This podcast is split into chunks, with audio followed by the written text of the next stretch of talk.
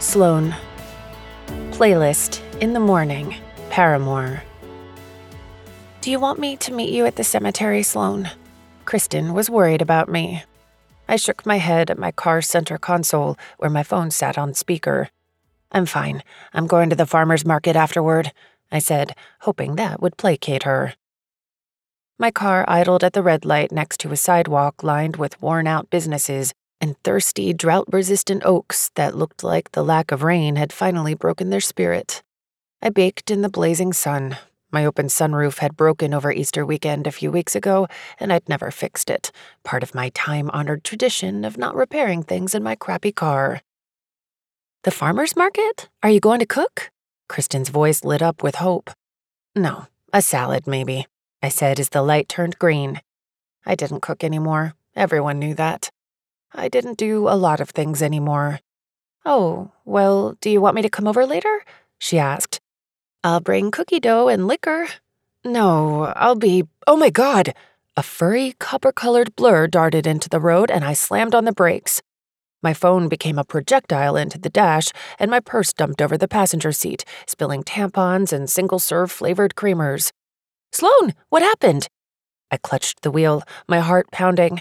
Kristen, I gotta go. I. I think I just killed a dog.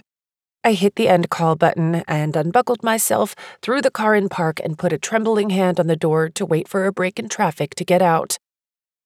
Please let it have been quick and painless. Please. This would destroy me. This was just what it would take. The limp body of somebody's poor pet under the tires of my shitty car on this particular cursed day, and what little joy I had left would just pop out and float off. I hate my life. My throat tightened. I promised myself I wouldn't cry today. I promised. Barking. A floppy eared dog head popped up over my bumper, sniffing the air. I barely had time to process that this animal was still alive before it leapt up onto the hood. He yapped at me through the glass and then grabbed my windshield wiper and started tugging on it. What the? I tilted my head, actually laughing a little. The muscles involved felt weak from disuse, and for a heartbeat, just a flicker of a moment, I forgot what today was. I forgot I was on my way to visit a grave.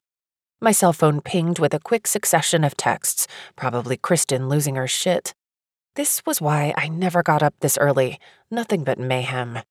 Was this what went on in Canoga Park at 9 a.m. on a Friday?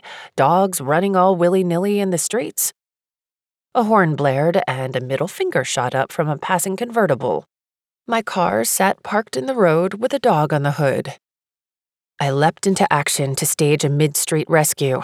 I didn't want him to bolt and get hit in the road. I waited again for a pause in the cars while the dog crouched on his haunches and barked at me through the glass. I was shaking my head at him when he backed up, gave me one more smiling head cock, scaled my windshield, and dove through my sunroof. He landed on top of me in a wallop of flying fur and legs. The air was pushed from my lungs in an oomph as a foot slid right down my tank top into my cleavage, sticking the landing and scratching me from collarbone to belly button. Then he was on me, paws on my shoulders, licking my face and whining like we'd grown up together and I'd just gotten home from college. I screamed like I was being eaten alive.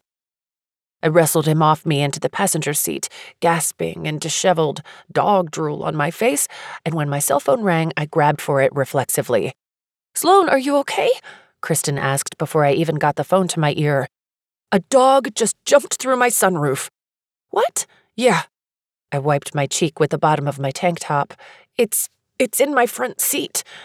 The dog smiled at me. He actually grinned as his tail whacked back and forth. Then he lowered his head and made a single cacking noise. I watched in horror as he hacked up a slimy ball of grass right into my drink holder over my untouched latte. And police lights fired up in my rear view.